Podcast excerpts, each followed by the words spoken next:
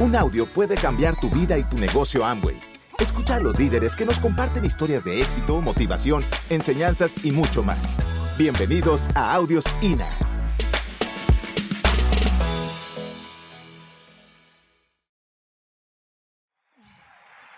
Yo vengo de una familia, mi, mi, mi mamá, mi papá, mi papá murió cuando yo tenía dos años, mi hermano tenía un mes de nacido, mi mamá era de Arma Caldas, eh, una mujer emprendedora, trabajadora, hizo hasta tercero de primaria. Mi mamá fue el regalo más grande de la vida. Para mí era absolutamente todo. Ella me, me contaba, pues antes de morir, que cuando ella estaba en Armacaldas, era un pueblito donde el máximo estudio era tercero de primaria y el sueño de ella era salir de ese pueblo. Y dijo, la única forma de salir de aquí es casándome con un policía. Y efectivamente, se calzó con un policía y la trasladaron para Bogotá.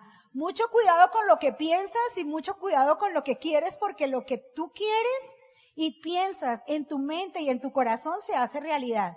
El caso es que llegaron a Bogotá y mm, al poco tiempo eh, mi papá murió por un accidente de tráfico y se queda esta mujer de 23 años con una niña de dos años y un niño de un mes. O sea, el niño recién nacido en Bogotá arrimada en una casa con una cama de lata, un baúl de lata y sus dos chinitos. O sea, yo digo, a mí me falta pelo pa' moña. Yo no he hecho en la vida nada de lo que ella hizo. Yo siempre la vi trabajando, sacando sus hijos adelante. Ella se subía al tejado, cambiaba las tejas, pintaba la casa, destapaba los sifones. Mejor dicho, eso fue una cosa de verdad impresionante. Era, o sea, yo doy todo lo que tengo hoy en día por volver otra vez atrás, así no tuviéramos nada, porque no teníamos nada. Pero sabes que sí tuvimos mucho amor. Nunca, nunca, pero nunca nos acostamos sin comer. Así fuera agua de panela con papa salada. A mí eso me sabía delicioso. ¿Por qué me sabía tan rico? Te lo cambio por lo que quieras hoy. Porque tenía amor. Porque tenía el amor de una madre. ¿Conoces una madre cabeza de familia sacando sus hijos adelante? Sí, ¿cierto? Muchas. Por eso yo te digo que los papás, ¿quién tiene sus papás vivos? Uy, qué rico poder levantar. Yo levantaría mis dos manos si los tuviera. ¿Sabes por qué? Porque mi mamá fue lo mejor que yo tuve en la vida. La mujer que me dio el ejemplo. La mujer que me enseñó a tener la falda bien puesta. Y a los 42 años se me murió. Se me murió cuando yo empezaba a medio salir adelante. Cuando yo empezaba a poderle dar lo que ella quisiera, que nunca se lo di, nunca tuve una lavadora, nunca la subí a un avión, nunca la pude llevar de vacaciones, nunca. Y yo quiero que si ese es tu sueño, tú corras. Corras con tu corazón, porque tú no sabes cuándo tus viejos se van, porque nadie tiene ni la vida eh, escriturada, porque no sabemos qué va a pasar. Por eso hay que vivir el día, hay que vivir el mañana, pero yo te digo, fuimos súper, súper, súper, súper felices. Empezamos a crecer, luego descubrimos que mi hermano era sordomudo, y entonces vino todo el proceso de enseñarle los colores, más o menos, enseñarle a hablar. Bueno, ustedes saben lo que, lo que eso significa. Y fuimos creciendo y mi hermano, pues, o sea, no hablaba casi nada se empezó a estudiar, empezamos a crecer y bueno, terminé el bachillerato y una vez terminado el bachillerato, el problema era, yo estudié en una escuela, a mí no me recogía ni la ruta, ni me daban todo eso que pasa hoy en día, sino simplemente era el cuaderno, el lápiz y eche patas a la escuela. Y así, así me eduqué. Cuando terminé el bachillerato, el problema era, ¿y ahora qué voy a estudiar? Y entonces decidí comprar, conseguí una platica, yo ni me acuerdo cómo, unas guayabas, empecé a hacer jugo de guayaba, a hacer helados y empecé a vender helados en un parque. Y eso fue espectacular. Fue espectacular porque yo me acuerdo mucho de ver la cajita de esas saltines, la rosa roja. ¿Se acuerdan? Llena de monedas, pero era una cosa espectacular y yo estaba feliz. Entonces mi mamá se asustó y dijo que yo era muy ambiciosa, que me gustaba mucho la plata y que ella no podía permitir que no estudiara. Mi mamá era modista y yo nunca aprendí ni a pegar un botón. Absolutamente nada, aunque le ayudaba, pero pues como que no era lo mío. Entonces ella dijo, bueno, ¿y cómo voy a hacer yo para que Betty pueda entrar a estudiar? Entonces ella fue al SENA, una, una persona le dijo que fuera al SENA y que fuera y pidiera un formulario. Yo fui, había una cantidad de, de carreras, contabilidad, secretariado, bueno, ustedes saben, ¿no? Y había una que decía comercio exterior y a mí me sonó raro. Entonces yo dije, yo quiero un, un, formulario para estudiar comercio exterior, me lo dieron, llegué a mi casa y me dice mi mamá, mija, ¿y entonces qué va a estudiar? Yo le dije, comercio exterior. Me dijo, ¿y eso qué es? Yo le dije, mm, quién sabe. Pero suena buenísimo, eso suena por allá como de otro lado. Yo hice una carrera apasionante. Yo primero estudié en el SENA Comercio Exterior, luego fui a la universidad a estudiar Comercio Internacional y eso fue una pasión. Hoy en día todas las barcas quemadas. Ni siquiera hay libros de mi carrera en mi casa. Y fue algo que realmente me encantó, me gustó mucho. Así fue transcurriendo la vida. Eh, de luego me patrocinó una empresa, una empresa muy grande, una empresa, una multinacional americana, donde entré de 17 años y estuve, estuve 25 años de mi vida. Imagínense ustedes. Es tan, tan delicada la situación que hubiera podido estar vendiendo medias en cualquier lado a llegar a una multinacional tan grande y tan prestigiosa. ¿Por qué pasa eso? Porque hay un propósito en la vida para ti. Yo tuve un puesto más o menos cada dos años, hice muchísimas cosas. El caso es que me dio la gran idea de casarme, ¿sí? Mi mamá me rogó mucho que no me casara, pero normalmente uno de hijo, ¿qué hace? Entra por acá y sale por acá, ¿o no? Bueno, el caso fue que me casé, tuve dos hijos, eh, tan pronto nació mi hija mayor, a los dos meses se murió mi mamá y se me acabó la vida. Total, se me acabó por completo, porque era la mujer que yo más amaba, porque era mi ejemplo, era mi guía, era mi camino, era mi todo, o sea, era todo. Y me quedé con una bebé de un año de nacida yo estaba totalmente derrumbada. Pero el amor de una madre puede con lo que sea. Soporta lo que sea o no. El caso fue que cuando mi hija nació, yo le dije a mi jefe, estaba en octavo semestre de comercio internacional, le dije a mi jefe, le dije, mira, yo me voy a retirar de la universidad Tú sabes, yo no tengo papá, no tengo mamá, no tengo familia, no tengo abuelos, no tengo primos, no tengo tíos, no tengo nada. Solo tengo un hermano sordomudo. Mi niña yo la tengo que cuidar. Por lo menos tengo que salir de la oficina para llegar temprano a cuidarla. El caso fue que así fue, así se hizo. Y empecé yo a, criar mi hija. Y un día eh, entra la secretaria y me dice, me dice que, que mi jefe me necesitaba. Y yo dije, tan extraño. Allá llegué y yo dije, bueno, ¿qué pasó? Me dijo, mira, ¿tú qué vas a hacer esta noche? Le dije, ¿por qué? Me dijo, tenemos una reunión en el Hotel San Simons a las 7 de la noche. Yo dije, pues tan raro. Ese día yo no me había ido vestida como, como para una reunión. Yo pensé que era algo de trabajo, de la oficina, ta, ta, ta. Fui, me compré una chaqueta y llegué a la reunión. Habían invitado varias personas de, de la empresa. Llegamos y yo decía, pero esto tan extraño y empezó a llegar mi jefe, que era una persona espectacular, era una persona muy bien puesta, una persona adorable. De verdad, déjeme decirle que la persona que me invitó al negocio era una persona especial. Inclusive trabajé para él 23 años. O sea, eso fue mucho, mucho. El caso es que cuando llegamos allí y empiezan a llegar los hermanos de él con las esposas y el papá y la mamá, y yo decía, pero yo qué hago aquí? Eso parecía como cuando uno va a un entierro, ¿sí? y que llega toda la familia porque uno con el jefe no está sino en cosas así especiales, pero cosas familiares no. Cuando de un momento a otro, que un negocio, que nos iban a mostrar un negocio, entonces habían invitado al gerente de Materials Management y yo le había dicho, si nos van a meter alguna cosa rara, no porque yo no tengo tiempo. Yo no tengo tiempo, yo tengo mucho trabajo, tú sabes, sola con mis dos chiquitos, porque yo era madre cabeza de familia y tenía una niña de 12 y un niño de 10. Y era la super ejecutiva. ¿Qué hacen las super ejecutivas? Madrugar a las 4 de la mañana, realizar la lonchera a las 11 o no. Organizar los niños, lo que hacemos siempre.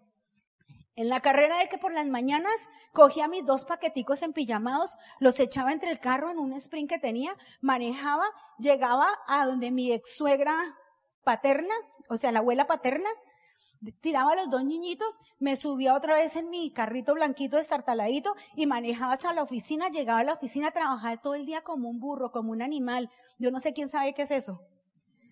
Trabajar con alma, vida y sombrero, porque si yo no trabajaba no comíamos.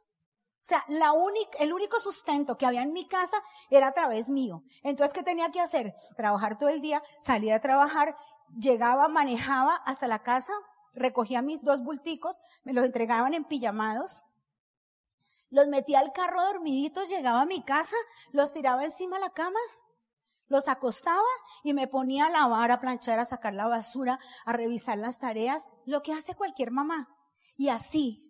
Y eso fue un año, dos años, tres años, cuatro años, cinco años, seis años, siete años, ocho años, nueve años. 10 años, 11 años, 12 años, 13 años, 14 años, 15 años, 16 años, 17 años.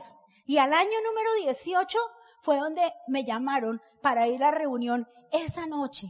Esa noche donde yo fui y no me gustó. No entendí nada. Mi diamante llegó el, el tablero, llenó el tablero de pulas bolitas y peloticas y echaba chistes y eso todo el mundo se reía. Pero como a mí me había invitado mi jefe, adivine yo qué tenía que hacer. Ir, porque ¿qué más hacía? Duré toda la semana yendo a reuniones hasta el norte de Bogotá. Yo vivía al sur porque yo era la niña que había entrado por el Sena, con ropa prestada, con el, ¿cómo se llama? ¿Dónde uno guarda el almuerzo?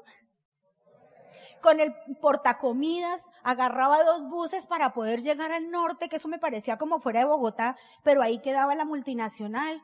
Entonces, eso fue algo de verdad grandioso y cuando yo pienso en ese momento donde uno entiende el negocio, realmente siente mucha emoción.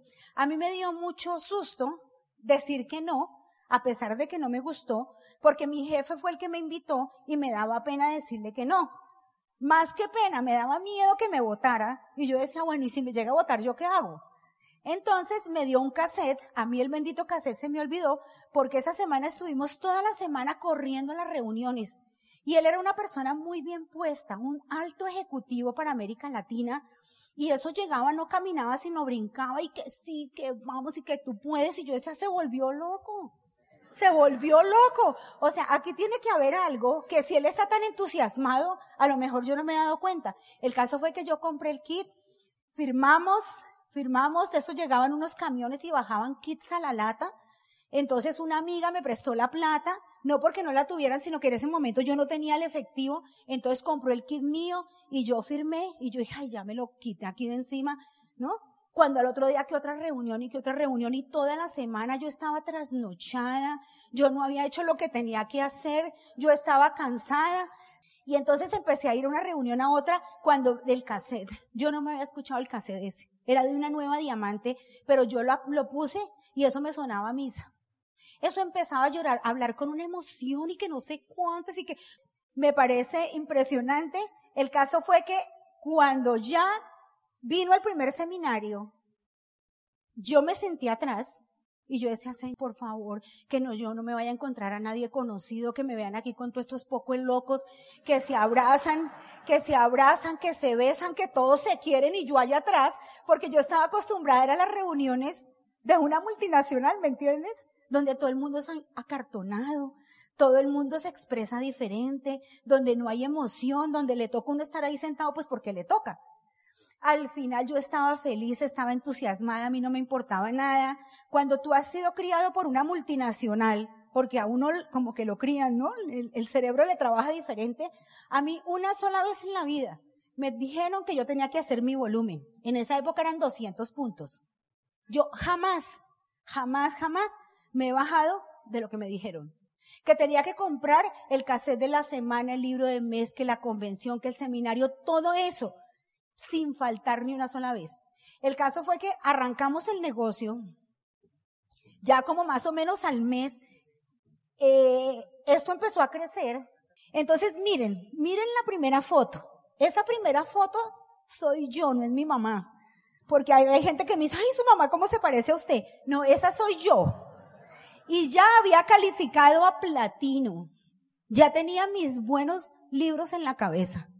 Quiere decir que ella había crecido y había cambiado un poquito. Y con todo eso, esa era yo. Una mujer sin sueños, una mujer con los ojos tristes, una mujer con mucho amor en el corazón, que sacaba a sus hijos adelante, pero sin ninguna emoción de la vida. Y, y esa es la forma, es como una metamorfosis. Uno a veces dice, pero yo hay negrito, chiquito, gordito, como sea, yo que voy a llegar por allá. Sí se puede.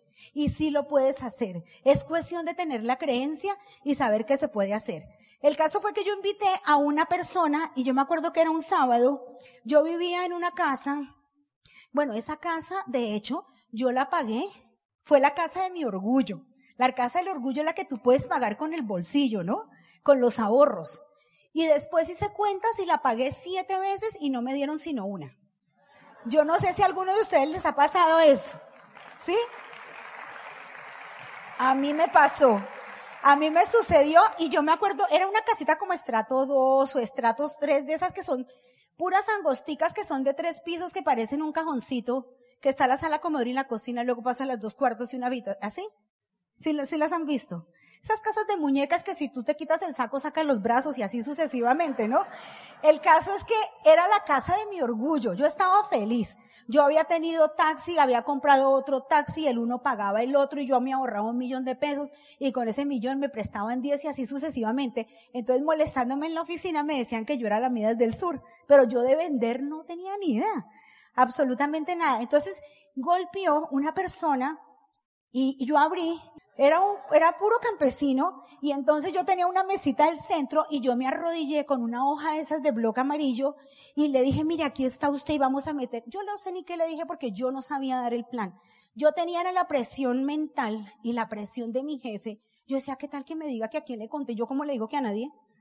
O sea, qué pena, qué pena porque yo siempre hacía caso. Entonces le conté y él lo que hizo fue contarle a un compañero de la universidad de apellido Rojas, que cuando menos pensé, pasaron más o menos como un mes y medio y mi auspiciador me dijo, pinta tu mapa. Y yo le dije, ¿cómo así? Me dijo, si pinta el mapa, en esa época uno iba hasta Amway porque no había celular, no había internet, no había correo electrónico, no había nada. Si tú te ponías una cita con alguien, había que llegar porque había que llegar y, y uno cumplía y el, el prospecto también cumplía. No es como ahora que rapidito te cancelan. Fui por el mapa y empecé a pintar las bolitas. Y pinté todas las bolitas y yo decía, eso parecen dos conejos en una jaula. O sea, yo invité como a tres y eso yo hay como treinta, ¿no? Y entonces una bolita Pepito Rojas, Sultanito Rojas, todos unos debajo de otros, en una sola línea. Y entonces Pepito Rojas, que invitó a Sultanito Rojas, que auspició a Perencejo Rojas y Rojas y Rojas, y nueve Rojas de ahí para abajo. Y yo, y me dijo, ¿y esos quiénes son? Le dije, mm, yo no sé. Me dijo, hay que trabajar con la última bolita colgando. Y yo quiero que le den un aplauso a la última bolita colgando. y entonces, Ahí nos conocimos. ¿Sí ve cómo lo edifican a uno? Ahí nos conocimos y te puedo decir que gracias a este negocio Tuve el mejor amigo del mundo.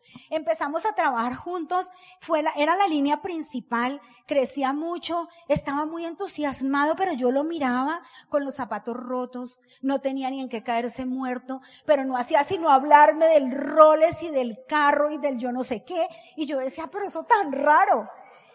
Y después descubrí que cuando Vicente entró al negocio, ya se había leído tres veces la magia de pensar en grande. Había leído piense y hágase rico y adivine qué tenía el hombre preparado. Tenía la mente preparada, tenía la cabeza preparada, estaba más preparado que un yogur, como le digo yo a veces, estaba más preparado que cualquier persona que fue a la universidad, porque tenía liderazgo en la cabeza, porque creía en él. Y nos hicimos amigos y sabes qué?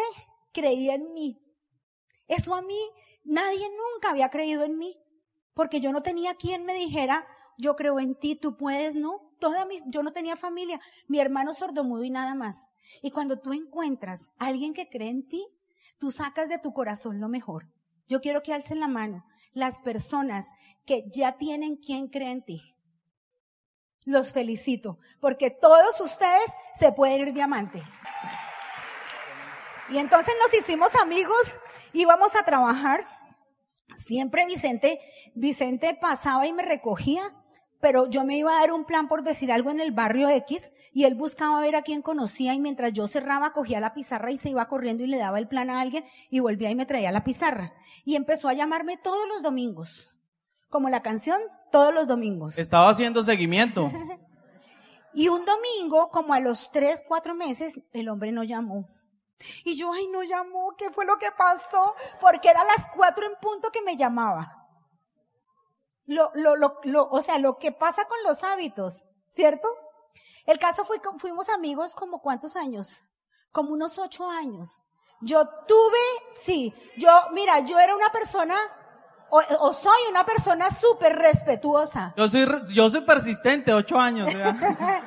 Yo soy muy respetuosa, muy respetuosa de la línea de auspicio, respetuosa del equipo de apoyo, respetuosa de mis downlines. A mí me preocupaba, yo decía, pero ¿cómo me voy a enamorar yo? ¿Cómo voy a hacer para decir una cosa de esas? Mis dos hijos, yo era una mujer, toda la vida fue una mujer, bueno, yo no sé cómo la llamarán, muy zanahoria, pero era de mi casa al trabajo y del trabajo a la casa y luchando por lo que yo quería y me empiezo a enamorar y me empiezo a enamorar y me empieza a dar esa angustia, pero yo pensaba y después hablábamos, ya después de que ya trabajada la profundidad, pues te tocaba seguir creciendo en el negocio y entonces nosotros evaluábamos.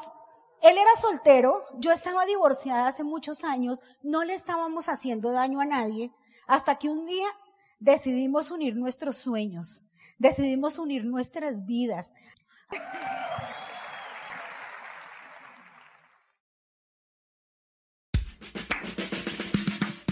Gracias por escucharnos. Te esperamos en el siguiente Audio INA.